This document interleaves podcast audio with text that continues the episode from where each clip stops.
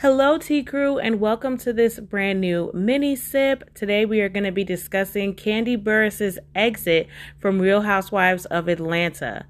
Okay, so you all haven't heard the new episode for this week yet, but I did mention that there possibly may be a mini sip on um, a Real Housewives of Atlanta topic if I can confirm it. And it was confirmed tonight on the red carpet. Kandi Burruss attended the Grammy Awards looking stunning, I must say. She looked very beautiful in a silver and black, um, like, uh, I was gonna say confetti, sequined, a silver and black sequined gown. And on the red carpet, she talked about Real Housewives of Atlanta and the fact that she is taking a break because they have made the OGs wait too long for contracts. So let's really get into this. So a few weeks ago, we reported and several other outlets reported that while doing her Amazon shopping list thing on live, she saw a comment about Real Housewives of Atlanta, and a fan asked her, you know, will you be back on the next season of Real Housewives of Atlanta? What's going on with the casting of Real Housewives of Atlanta? What's going on? Why haven't we heard anything? Is the show on pause? And Kandi said, you know, she can't say ev- any everything about the pause and things like that, but what she can say is that she has not received her contract update and her contract renewal, really, and neither have the other OG housewives. It's also been very highly rumored that, you know, the casting directors are scrambling through Atlanta trying to attach a big name to the show. Um, and so, you know, Kandi basically said, listen, I'm almost to an EGOT. I'm one award away from an EGOT. I'm not going to wait around for Real Housewives of Atlanta to send me a contract. If they haven't sent me a contract yet, I will take that as they don't see my value on the show. Um, and I'm going to move on from this situation and take on other projects.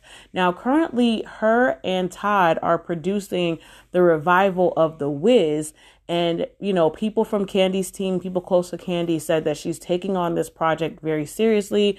Um, we all know Kandi is a Grammy winning song um, writer, and she's probably working really heavy into the music when it comes to The Wiz and, you know, how things are being received as the show is opening for public audiences. So that in itself is a huge undertaking. You know, on the show, we've always watched Kandi have to balance between work and producing and you know being a restaurateur owning these restaurants. And then on top of that what people might not realize but is actually her next job is being on the real housewives of atlanta. So it's like while we're watching her do the rest of her stuff filming the show is another job. And it does take away from you know her quality time at home her being a mom her spending time with her kids and all that stuff. You know, the show is highly produced now. So it's not like, okay, well, let's just go out for an outing and we can film it.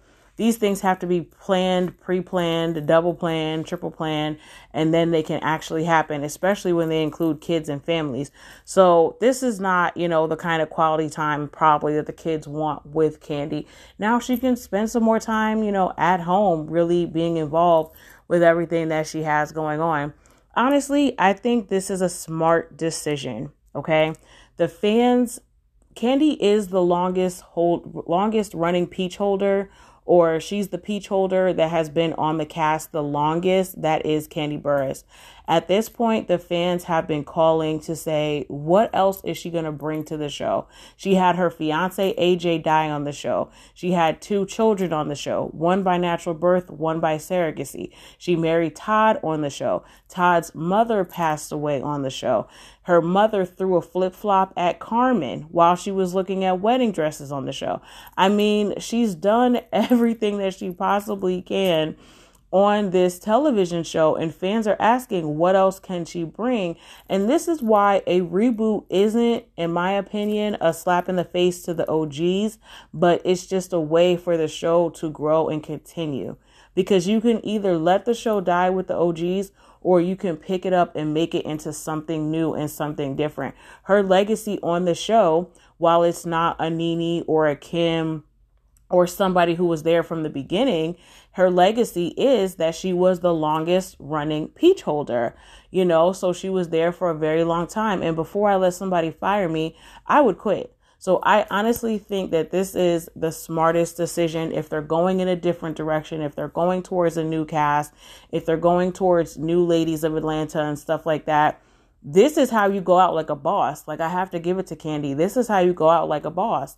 You tell them what you're going to do versus waiting around and wondering if they're going to pick up the pick you up for another season. You tell them well listen here we are.